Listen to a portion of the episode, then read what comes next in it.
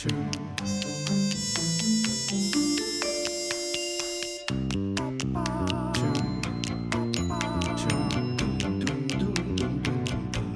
to the Thriving Artist Podcast, an educational feature of the Clark Hulings Fund for Visual Artists. The Clark Hulings Fund exists to provide business training and entrepreneurial learning to visual artists to turn working artists into thriving artists.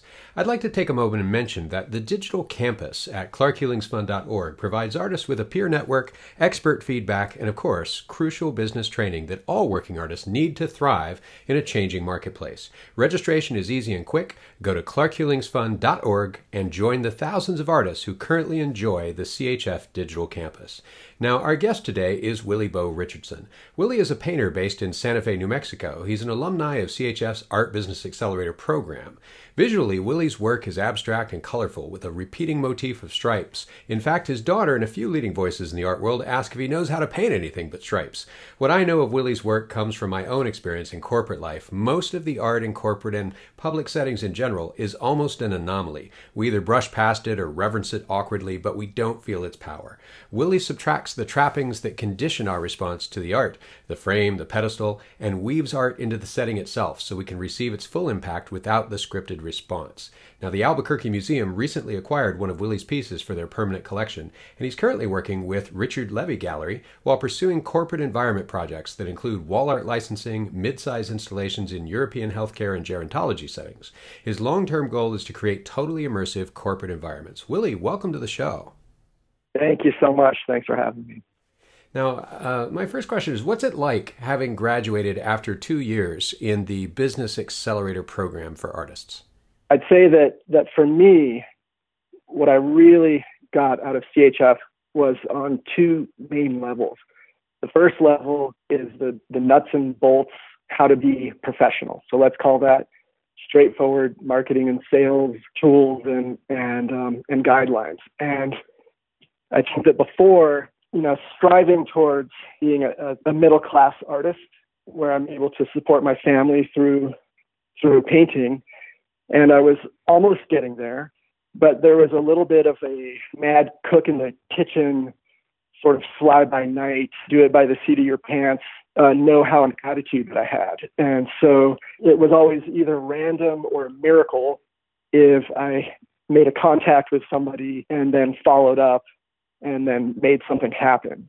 So I didn't know anything about, you know, very, very basic tools like a CRM, for example. So on one level, I can run my business the way any entrepreneur or individual business owner could do it. And then there's another level, and that is working with the other fellows and, and learning side by side. And I think that's not totally putting a finger on it, but it's a little bit having to do with understanding the pace at which things grow and having patience with myself because it, it, just like planting a tree, there might be this upfront work where let's say you go get the tree, bring it in a truck, put it in the ground, water it, feed it. And then there seems to be this tendency that I had before, which was then to stand there and wait for the leaves to grow, saying, I've done my job, I've given it sunlight, I've given it water, but why isn't it growing?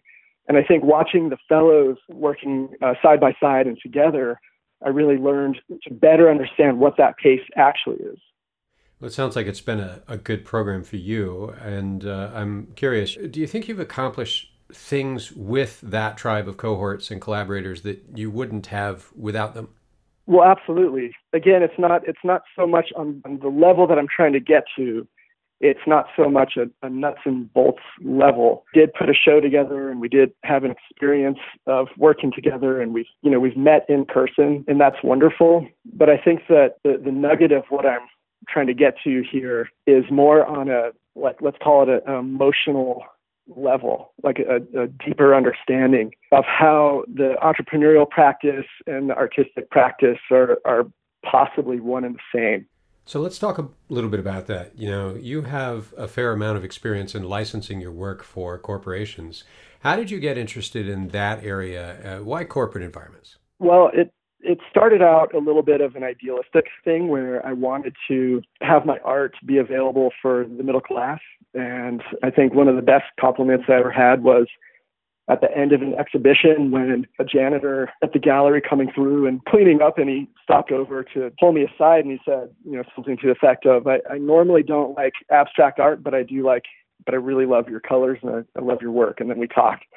And I think that there's a tendency in the art world to take a little bit of a, well, let's say a, a lot of a snobby road. And I think there's attempts to to backtrack out of that, but I don't think it's on a whole working. And so for me, the idea of putting reproductions into environments that people see daily. So whether that's at their job or in a resort or hotel, it's actually an ambition of mine is to put my work into in front of people. You know, not just those who have the um, the uh, like the opportunity with income and education to you know appreciate fine art. And when I say appreciate fine art, I mean an idea that they appreciate fine art, because I think actually everybody does. The question is whether or not we are afraid of it or not. And there's also companies that I work with too that, that put art into uh, homes. So it's not just the corporate environment. And there's a, a really wonderful company called Turning Art. I signed up with them a number of years ago very wholeheartedly because their model is a little bit like renting videos, something akin to Netflix when you were still getting a CD in the mail. So the idea is you have a, a print on the wall by an artist, and then you rotate out that print and, and another work comes. You can order, you can basically order what you want to see. You get online, order the print you want to see, and that's on your wall. And then when you're done with that, send it off, and the next one comes in the mail. And so it really started on this idealistic level and then I should also say it also started because it's an additional income that it's a wonderful way to make passive income after having a, a master's degree and working towards being an artist after enough years of working in the back of a gallery or, or having some other, you know, side job, I really wanted to see my main income coming through multiple streams. And so it's it's one of the streams of income. So Willy, tell me a little bit more about some of the specific projects you've done in this line of work. Well, for example, right now I'm working with a ketamine clinic in Norway, and ketamine is they're having very good results with very high level depression. So, you know, people that are bordering on suicide. And so, what we're doing is a one meter by three meters, so approximately 10 foot aluminum panel painting. And this is in, in the office. Another one that I'm also working on right now is uh, a 20 foot panel that's in a, an old folks home in Illinois. That's uh, pretty fascinating. And see, you've got a lot going on with sort of original work, and you had mentioned reproductions. And so help me understand when each applies. So you're not always putting originals in corporate environments or in medical settings or people's homes, but sometimes reproductions. How does it get decided whether it's going to be an original or eh, this probably is a dumb question, but how does it get decided whether it's going to be an original or a reproduction? Right. Well, no, actually, it's a very good question because, uh, for example, this project in Illinois, the 20 foot panel is a seamless printed panel. It's not a reproduction of a painting. This is actually uh, me working on putting paintings together, stitching them together. Because of the nature of my paintings, these vertical strokes, uh, I can stitch them together. Uh, actually, a dream of mine is to have uh, like an airport walkway that extends the full 100 feet. And this is something where the printing technology can actually produce something longer than an original painting. And I do paintings, originals, where I'll do diptychs and triptychs and so on. But the printing has other options. So sometimes it's that, that's a, a technology thing, taking advantage of the technology, and sometimes it's also price. The cost of an original painting the same size could be three times more than uh, printed work. You know, I think a lot of people see that and, and turn away from reproductions because, you know, uh, on the surface, they don't sell for as much as original work. But, and they say, I'm only ever going to do originals. But then they realize that income, or as you put it, multiple income streams comes from uh, repeat business, uh, which is sort of built into the reproductions uh, part of things. So I think a lot of interest uh, artists are strongly interested in licensing, especially for the corporate market, because they perceive there to be a lot of money there. So let me ask you, how does one break into that if you've never done it before? It seems like a big mystery and an iron wall of no information on how to get in. Right. Yeah. So, well, and first of all, I just want to backtrack a little bit about the history of in the fine art world. There is definitely a it's kind of a no-no to uh, license your work and to do reproductions. And that stems from a history where the technology was different. In order to make one poster print, uh, you had to commit to 5,000 prints made in China and then shipped overseas. So, you know, the total cost for one poster print was $7,000.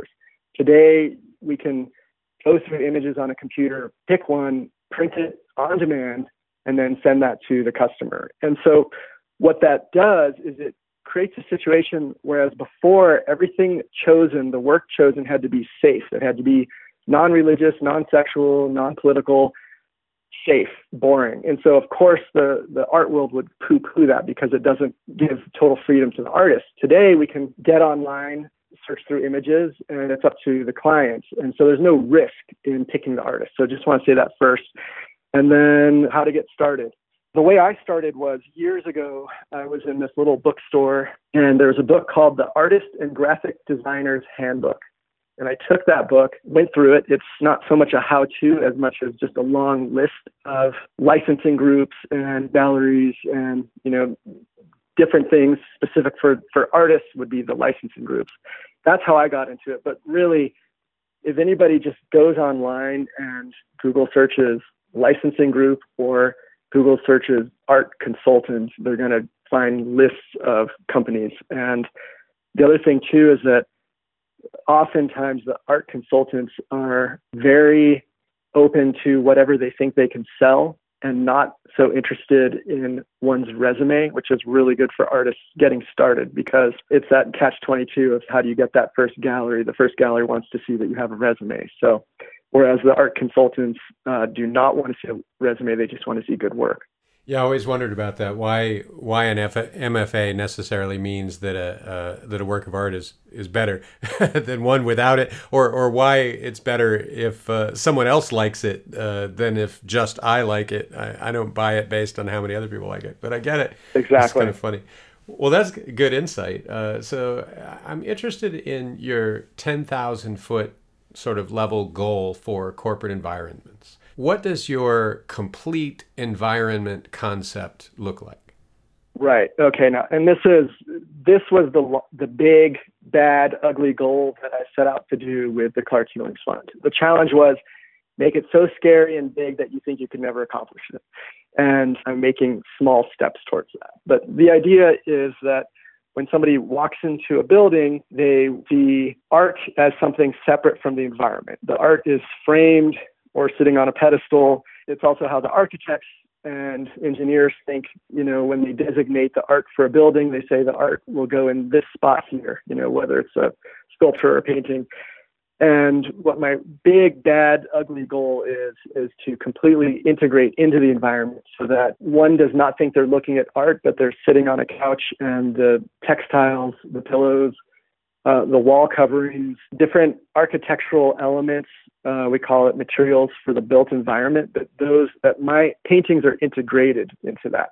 Yeah, that's kind of like uh, what we were talking about earlier with removing. Uh, I think what I introduced you, removing the pedestal, removing the frame. Uh, so, can you help us imagine what kinds of spaces this could easily happen in? You know, especially maybe ones that wouldn't occur to us. are we thinking of airports? Uh, and hosp- and waiting lounges and, or hospitals or, or what? Yeah, I mean, of course, there's let's say the the higher expensive projects like picture a Google campus, and that could include elements when you're also outside and the materials that we can print on like plexi and glass um, you know these could be elements that are either part of a park as you're walking through they could be part of the glass as you you know step through into the building it could be any waiting area or lounge. It could be corporate environments, basically any public space you can imagine. So libraries, airports, basically anything that has a big enough room for a lot of people to be in, lobbies of hotels and resorts, things like that. So I'm thinking of, you know, the Google campus and airports and even libraries. One might think a library is a fairly calm place until you visit the New York Public Library and and while calm, it is bustling. Let's put it that way. And uh, I I wonder what experience you're hoping people will have um, through this conceptualization of a complete environmental concept with fine art integrated in these, um, one might call them tumultuous or even sometimes unpleasant environments. Right. Okay. So there's a, a really wonderful, inspiring book uh, that I often recommend to friends, and it's by Robert Irwin. And the book is called Seeing is Forgetting the Name of the Thing Seen. And he put it very simply that, you know, in this day and age where we have wonderful technology, the engineer will plan out a highway that gets us from A to B in the safest, most efficient way. And that's a great thing. But the artist, if the artist could get together with the engineer, the artist might say, you know what, if we take that same highway and just veer a little bit here over to the east, then we could run alongside this river and it'd be a beautiful view. So it's not so much. Um, let's say it's it's a it's a quiet revolution. It would not necessarily be that somebody walks in and says, "Wow, look at the art," or says anything. It might just be that they feel a certain way. And uh, I think that one of the catchphrases that architects are using right now, which is wonderful, is biophilic principles and biophilic design. And so this is the idea that a lot of research is showing that going out into nature, sitting down next to a fern under a tree with lots of oxygen is very helpful for one's spirit. And that going into a, a boxed, closed environment is not. Um, but that doesn't mean we all need to start running around outside because with biophilic principles and biophilic design, we can start taking square edges and rounding them. We can start using, for example, with my paintings, the, the principles are that there's these uh, vibrations or reverberations of color that are uneven. So it's almost, uh, you could say the same principles as wabi sabi, like a Japanese garden, where you, you walk through a, a Japanese garden and, and it's meant to be a little bit precarious that you walk through and you have to pay attention. And those same principles are the principles that Frank Lloyd Wright used in, in his architecture. Um, so it's not necessarily reinventing the, the wheel, it's more about admitting here we are in this place in time with incredible technology which can do all these things. Can we just get the architects and the engineers to work with the artists? That's kind of the idea. Can we get the artist in a little bit more on the ground floor and start integrating in. And and maybe that's unrealistic. I don't know. I mean, that's that's kind of what I've been exploring for the past uh, two and a half years now. Well, I think part of the thing you referenced earlier, which is pick a goal so big that you don't think you can get there, uh, and then map out what incremental, reverse engineer it to determine what incremental progress would look like, and then take a few steps. Um, and suddenly the goal starts seeming less impossible. You know, the idea of the of feasibility of something like that is it's in our minds, really. Uh, it's feasible if we say it's feasible in a way. I, I, think that's what Banksy would say, but who knows what Banksy would say. But I, um, I want to ask you this: You're kind of describing a way in which people collaborate and create an environmental reality. Um, environmental meaning, of course, the space in which you know we move, breathe, have our existence at any given time, whether it's a corporate space or whatever. How is that different? Do you think, or is it really different from the way that we currently create interiors?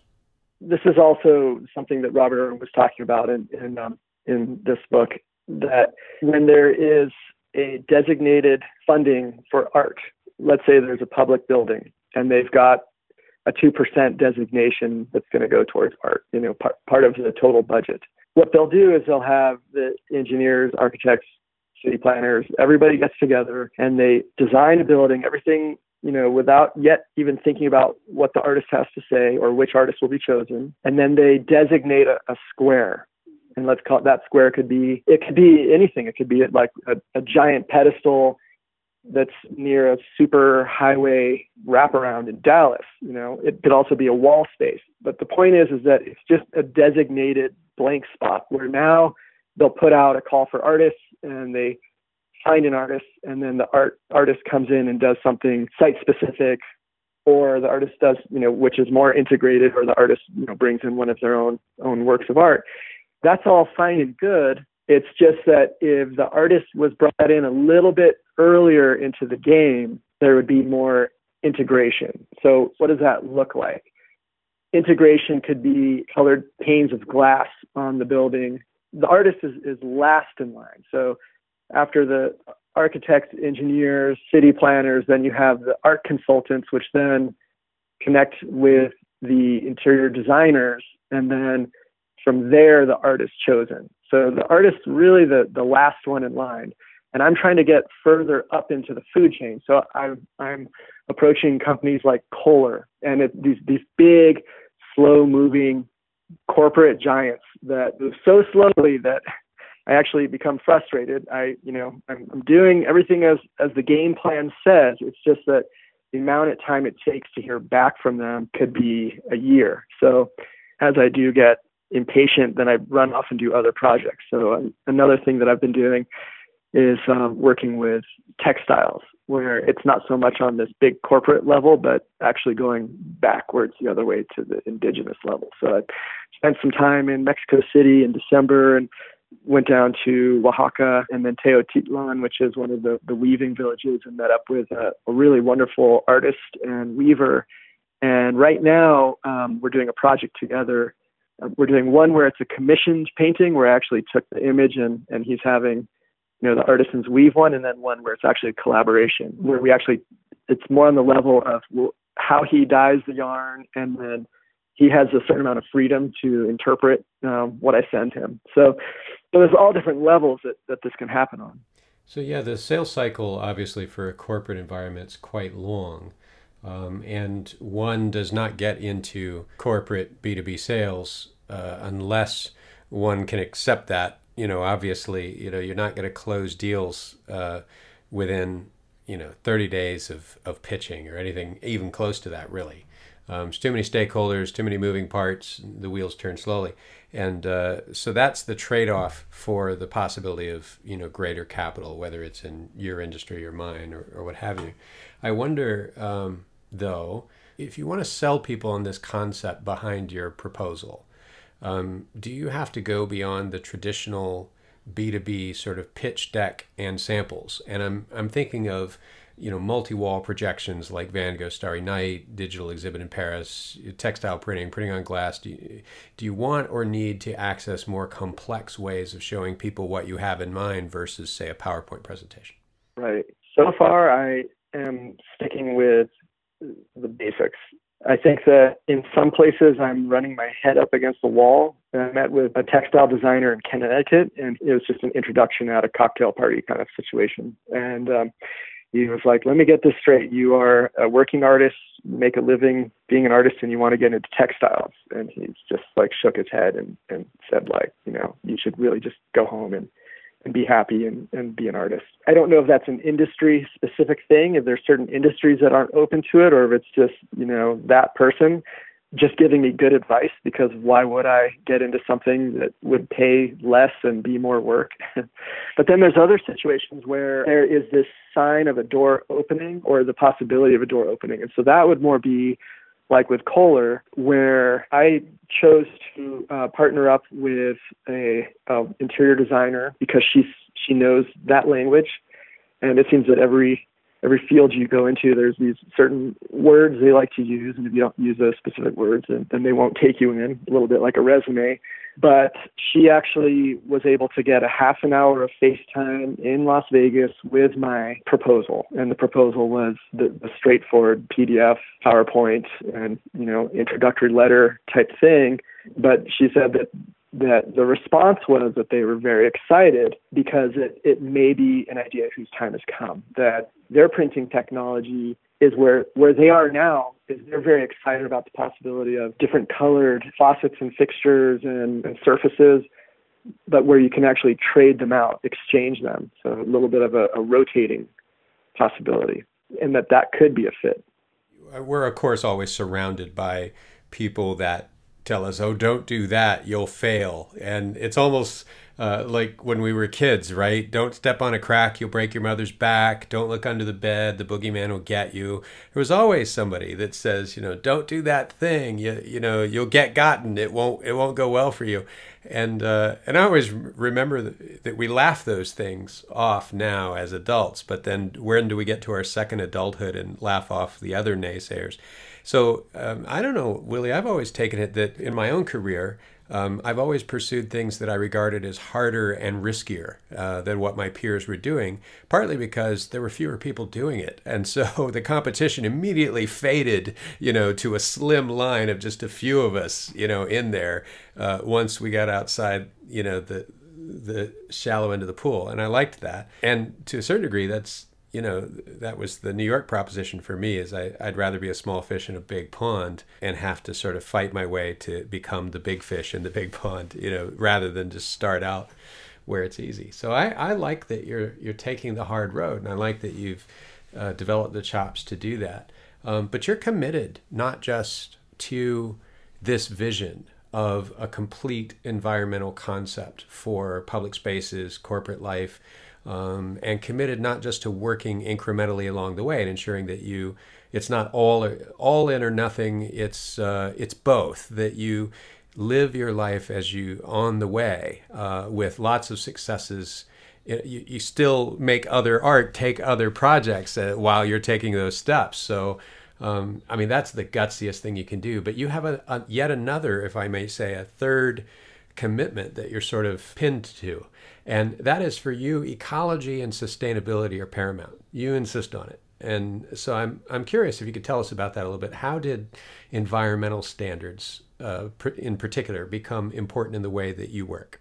Yes. Well, and also thank you. I love what you're saying. And that I think that you actually did put a finger on one of the biggest lessons I got working with you and Elizabeth and the fellows at Clark Hulings Fund was this this similar path of fearlessness, of entrepreneur, of being an entrepreneur and artist. That it's the same fearlessness, and of course, fearlessness actually starts with fear. You know, it's a project. It seems scary. I'm going to do it anyway, and then it's a little less scary. And then the next project, it's a bigger project, same amount of fear, but now I also know I can get through it. So, heck, uh, Willy, I think that's why people climb Everest sometimes. You know, we have that old cliche, you know, why did you climb uh, that mountain? Because it was there. And I think what some of the thrill seekers are really saying is, I climbed it because it was scary and you wouldn't. I climbed it so I could hear you ask me that question.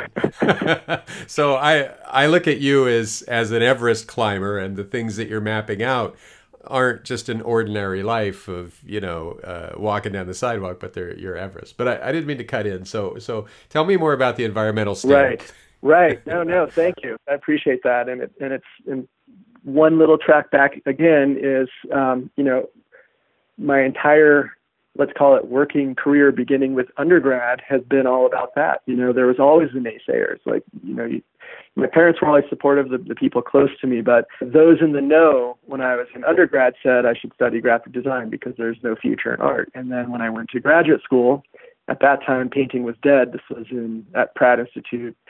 So I was in New York in 99 and 2000 and, and everybody was saying painting is dead. You shouldn't keep painting. When i first started getting into reproductions it was a big no no living in new york city and people were saying it was going to ruin my career. So so every step of the way has been all the experts and those in the know telling me not to do things. So it doesn't mean when somebody says to not do something that it's smart it just means that you know you've got to figure out which which things are the ones that people are afraid of. But back to the question so wait what is the question That's funny. Well, we can riff on this. We can riff on this stuff all day. But uh, I, uh, the question was, you know, you you take. I mean, because people will tell you don't do this too. Don't pin yourself to a niche cause. But uh, how do you? How did environmental standards become important in the way uh, that you work? Right. Okay. So first of all, I, I was born in Santa Fe. It's it's pretty hard to not fit within the stereotype. But yes, my parents were hippies, and I was raised on healthy food and and nature has always been an important part of my life. Uh, what actually really kicked it off for me though was a couple of years ago, and I've actually lost track uh, now. Maybe it was something like three or four years ago. I became sensitized to solvents, and and it happened immediately. So basically, I was in a class uh, I was teaching painting at the time uh, here at Santa Fe University, and I was showing students how to wash their brushes, opened up the fire cabinet a couple times, and nothing, not a lot of exposure, but went home feeling a little funny, and then had a headache and nausea for the rest of the day. And then the next morning, I woke up with what felt like a hangover. And then from that moment on, I could not set foot in my own painting studio or my own classroom and without immediately becoming sick, which was obviously a really big experience. Uh, you know, I had been working for years and was finally reaching this place in my life where I felt like I was getting to to what I was striving for, um, being an artist, and just saw that all crumble away. So, long story short, the, the best thing to do in that situation is take yourself away from the, you know, whatever it is that's causing the problem. So I took a six month break from painting. Was very lucky in that there was an industrial hygienist. Uh, her name is uh, Monona Rossol. She's actually really wonderful person, like a living treasure in her 90s. And by chance, um, she was consulting Santa Fe University and the Santa Fe Opera for how to for safer studio practices and and, and safer environmental uh, practices. And so I immediately contacted her, and she was able to guide me. And then I came into uh, contact with a, a five month colon cleanse, and also started getting into um, qigong and, and martial arts, which which brought me back to the point where I could at least be at a safe baseline because before I, I could not even go into a Home Depot without being sick or walk down a detergent aisle at the grocery store without feeling sick. If somebody at the airport was doing their, their nails, I would be sick for the rest of the day. I mean, it, it was basically the world became a scary place. And so I got back to a, a healthy baseline and also changed my studio practices, changed the mediums that I work with, and started using respirator and ventilation. But it was a, a major firsthand experience in terms of what's out in the world and the chemicals that we're putting into the into the environment. And so I made a, a commitment to myself and others that I would only work with those that are working towards the, the safest practices possible, you know, which is sometimes more expensive, uh, but that does not go against my primary go- goal, which is high quality. So safe for the environment and, and high quality are often can be hand in hand. Well, let's ask where this dovetails then with. I mean, obviously, you're you're pitching, um, some cases, some pretty sizable companies, and many of these companies have stated social missions, uh, corporate missions that overlap with the issue of sustainability and, and environmental uh, awareness and so on. Sometimes they don't, uh, and sometimes companies, you know, don't want to be told that it'll be this way or or nothing, right? And so you work with these big companies. How do you vet their sustainability uh, practices, and uh, what you know criteria do you use to decide which companies you're going to work with? And and have you had difficulty maintaining, you know, that standard, that high standard, given that it makes you selective? I actually find that it's very simple, that there are industry standards, that it's uh, made public. And once you know the terms, like, you know, for example, LEED certified, that it's really not difficult to know who, to know which companies are, are in line with those practices. And the first company that I started working with, uh, Designtex, which unfortunately closed the whole section that I was um, about to get on board with, they were innovators in print technology in terms of environmental practices. So instead of vinyl, they had a, a, a non PVC alternative, which had um, some kind of a, a, pulp fiber instead of vinyl. So, do you find that um, you encounter a lot of pushback, or or that it, it's pretty costly for you to maintain this standard and and still pitch corporations who may not have this as part of their mission? You know, the, the short and easy answer is that I don't work with partnerships that don't have the same vision and goals that I do. Well, I, I think uh, that's key, actually. I think that's a, you know, that's something that as an entrepreneur myself, obviously in a different field, it took me quite some years uh, to come to. Um, and, you know, early on in my entrepreneurial life, I decided that not every client is my client. And I would tell people that, you know, hey, uh, this either works for you, it doesn't. Not every my client is my client. And uh, some people thought that was arrogance, but it, it took me a long time to develop a sense of why that was. And now I can articulate it more clearly that, you know, if we're not aligned on what we're trying to achieve and how we're going to achieve it, then it's just like a political campaign. You know, I don't belong on your campaign if if we're not agreed on what we're going for and how we're going to get there. So um, in the area of, I think, any kind of entrepreneurship, you have to decide where potential clients align with your values, and they, they don't always. and that's okay. Early on, it may feel bad to let them go, uh, but it feels a lot better when you you find their replacement, which comes pretty soon once you've defined what it is you're you're committed to. So I love that about what you're saying. Right. Yeah, I also think we're in a good time right now. I, I think that it, if you just look at organic food 10 years ago to organic food today, where I, I think I just heard the numbers that the organic food on in the U.S. market now is four percent of the market, and ten years ago that was it was only two percent. So that's that's double what it was, and it also made its way from, let's say, the little. Actually, I was living in Austin in um, '94, where the first Whole Foods existed, and it was this little hippie store, you know, where the the the whole thing was really really unattractive. And now we think of organic food and and it's associated with movie stars and elite status and healthy living and athletes and you know so i think that our our culture is actually really receptive to the idea of putting something out into the world that is um, doing the least amount of harm on the environment as possible yeah, I think uh, it's not all done. I mean, I I still think uh, uh, when you talk about avocado toast, it still is the the twig boy presence, you know, the, the hipster presence that's doing it.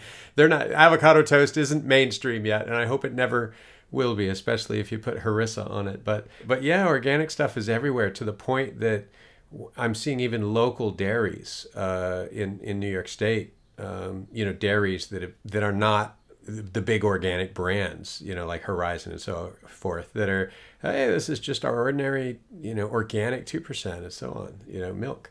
Uh, so it's it is totally mainstream. So I like what you're saying, and ultimately it gives you a chance to mainstream some of your other ideas about public spaces, corporate spaces, and how design is done too. I couldn't help but uh, when you were talking about sometimes the artist is engaged last, right? The artist is the afterthought. We'll bring them in.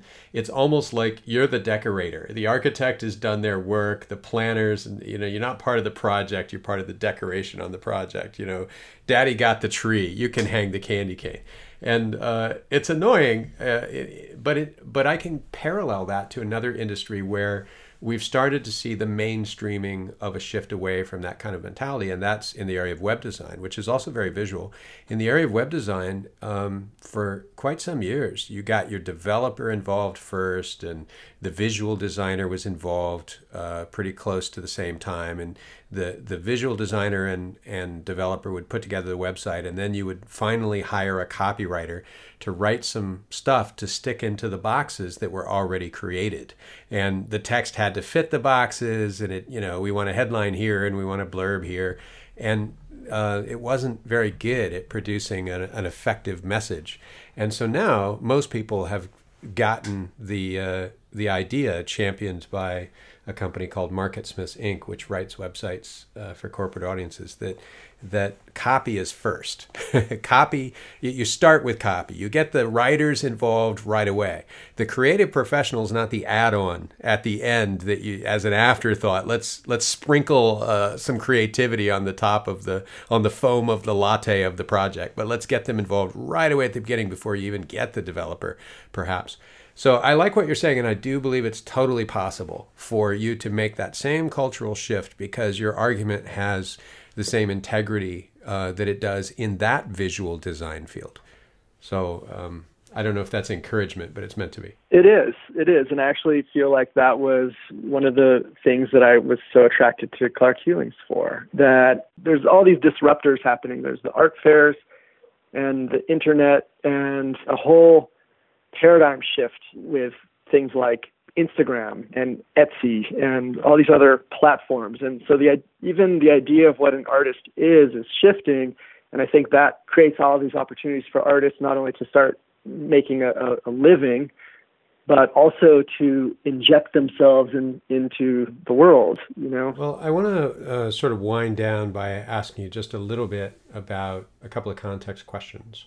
So here's a fun one. If you could have any writer or curator or gallerist comment on your work, contextualize it, analyze it, do you know who that might be? It's a good question. I should say something a little bit about curating in general, which is that the curator used to have a pretty conservative position. They would take art, a group of artists or an artist and provide context. And so they were a little bit behind the scenes. Now we find curators that are like the rock stars or artists themselves. And I think that one of the ways they do that is by engaging in, in more political art or um, or social art. And so what that does is it it a little bit undermines the old school aesthetic artist. You know, and I, I say aesthetic, I, I basically would quantify myself as a modernist. I believe in truth and beauty. You know, as silly as that sounds. So of course there would be the curators that still work with painters, like uh, it, I don't want to pronounce his name wrong, Scott Rothkopf at the Whitney. Let's just say there's some very you know big obvious ones. Go to any major institution where they appreciate painting, and and of course that would be great. But there's also curators that are lesser known, um, like Katie Crocker, for example, who um, recently got a master's in curating in San Francisco and then went on to write her own books. And somebody like that who could circle back around and um, provide context. The goal of the curator is to be able to say the things that I can't say. You know, my job is to put something out visually, and the curator's job is to provide the context. And I'm and I could even put writer and curator into the same category. Well, so what do you uh, disagree with in the current trends that you're seeing in curation most? What what bothers you that you think we need to change? Right. Well, I think it's. Uh, I mean, it's it's not all bad. I think that it's you know the times are changing and and everybody is on board that this is a postmodern time. And um, a little backdrop on that would would be that modernism, the way I see it, is we finally got to the point where we can pull ourselves out of our own time and place and look at any culture and look at the artistic endeavors of humans since 40,000 years ago or, or 100,000 years ago. And that we can, we can tap into any time and place and, and respond and have a dialogue. And so let's call that post, call that modernism. Postmodernism is this idea of, well, yeah, that's great that you came up with that, but you're still a, a European white man. and meanwhile, there are people in from different cultures, different backgrounds who have been doing this all along. And so postmodernism is, is a nod and acknowledgement of that, which is a great thing. At the same time, I think there's a little bit of a of a like a uh, my poop doesn't stink that comes with postmodernism, which is that like I can get angry and let's get you know, riled up and let's get political and let's get feminist and let's get all these things which are great. They're wonderful. Yes, it's time for social revolutions. Yes, it's time for, you know, the politics is that we're in. It's it's like in the toilet. Yes. Um, it's just the question is is art the perfect medium for that? And and yes, there is a place for art to be politically engaging and socially engaging. Um, but art also has a, a different history. And the history that I'm more interested in is more to do with something that has lasting power. So it's not the, the thing that's happening at the surface. It's not the times. It's not the politics. It's not the, the social event. It's as simple as our own breath, which has been with us all along. This very steady friend, you could say. And so, you know, the goal of my painting is to to to bring people back to that space. It's a very simple space.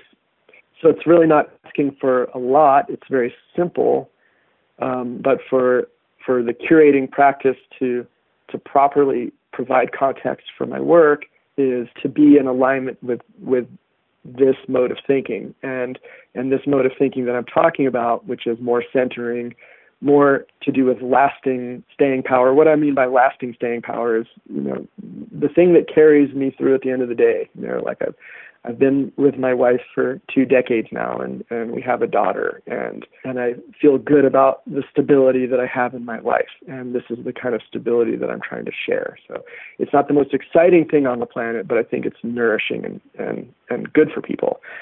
So we are right now in this culture where we're totally consumed by excitement. Everything is is like Red Bull. Everything is is like Monster. Everything is, you know, in, even in politics, the language that we hear, it's like did you hear him? He slammed him. He, you know, he he ripped him apart. He, you know, it's like we're we're getting very overly engaged and aggressive, and I think that the curators are getting caught up in over engagement. And so what I'm trying to do is pull us out of this engagement. So that's that's again just like finding corporate partners um, that are that have share the same goals that I do. It's the same with the curators. It's, it's actually pretty simple, and there are curators out there that that I love and admire. You've been listening to the Thriving Artist Podcast, an educational feature of the Clark Hulings Fund for Visual Artists. If you've enjoyed this program, be sure to subscribe to new episodes and review your experience on iTunes, Stitcher, or wherever you tune in. For more information on Willy's work, visit willyborichardson.com. For more information on the Clark Hulings Fund, visit clarkhulingsfund.org. To sponsor our learning programs with your impactful gift of any size, visit clarkhulingsfund.org slash donate. Thank you for listening, and thank you, Willy. It's been really great having you. Thank you so much. Two